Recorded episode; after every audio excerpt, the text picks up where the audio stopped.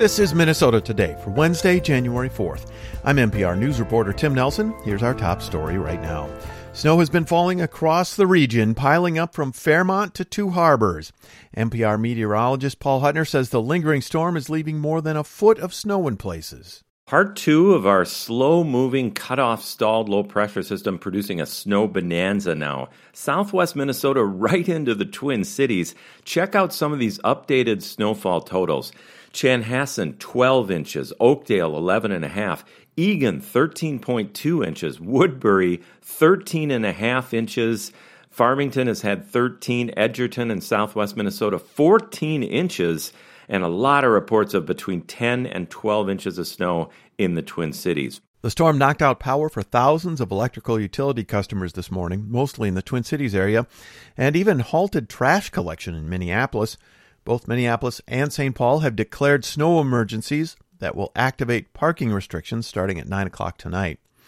The Minnesota State Patrol has been advising no unnecessary travel, and both St. Paul and Minneapolis police are asking people to stay off the roads because so many stuck vehicles are blocking fire and police responses in the streets.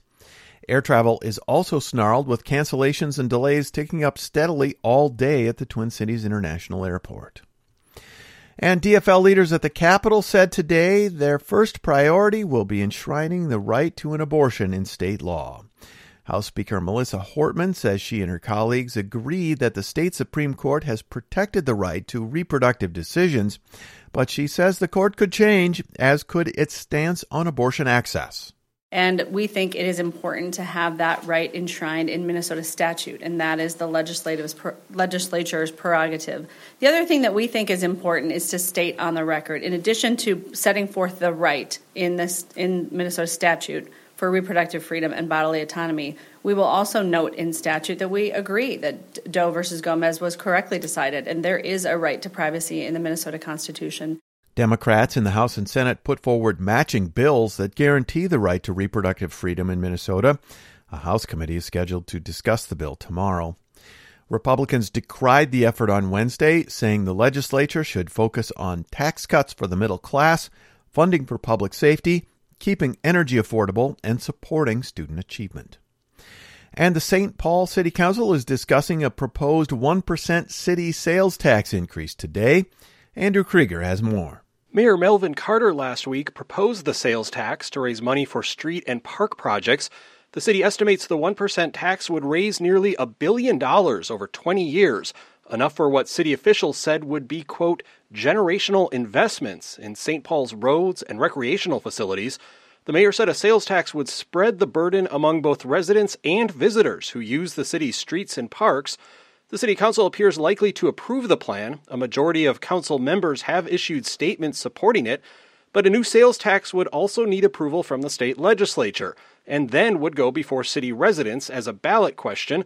St. Paul currently has a 0.5% sales tax in place, in addition to county and state sales taxes. That's MPR News editor Andrew Krueger. And here's what else we're watching.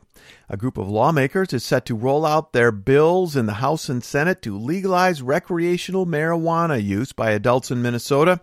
They'll unveil the measures tomorrow morning at the Capitol. The long anticipated legalization effort will get an initial public hearing January 11th in the House Commerce Committee. That's the first stop in what will likely be a long and winding legalization effort. And state health officials are urging people to check their homes for radon after a new analysis found that testing during real estate sales has fallen. Radon is a naturally occurring colorless, odorless gas that can build up inside homes. Health officials say it's the leading cause of lung cancer among non smokers, but is largely preventable with mitigation systems. But testing for radon in 2022 went down nearly 40% compared to two years prior, according to an analysis of professional radon testing during real estate transactions from the Minnesota Department of Health. In sports, the Timberwolves host the Portland Trailblazers in Minneapolis, and the Wild host the Tampa Bay Lightning tonight in St. Paul. And here's a look at the weather. Tonight, look for mostly cloudy skies. More snow is likely, and there's a slight chance of light freezing drizzle. There's probably going to be some patchy, dense fog late in the night. Lows will be from 1 to 9 degrees in northern Minnesota to the mid 20s in the southeast. Tomorrow, mostly sunny, but a slight chance of light freezing drizzle in the morning. Highs will be from 13 to 21 in the northwest and in the mid 20s to the lower 30s in the southeast. That's it for Minnesota today. Thanks for listening. I'm Tim Nelson. Cathy Wurzer will be back in the morning with an update. Until then, stay healthy and stay safe.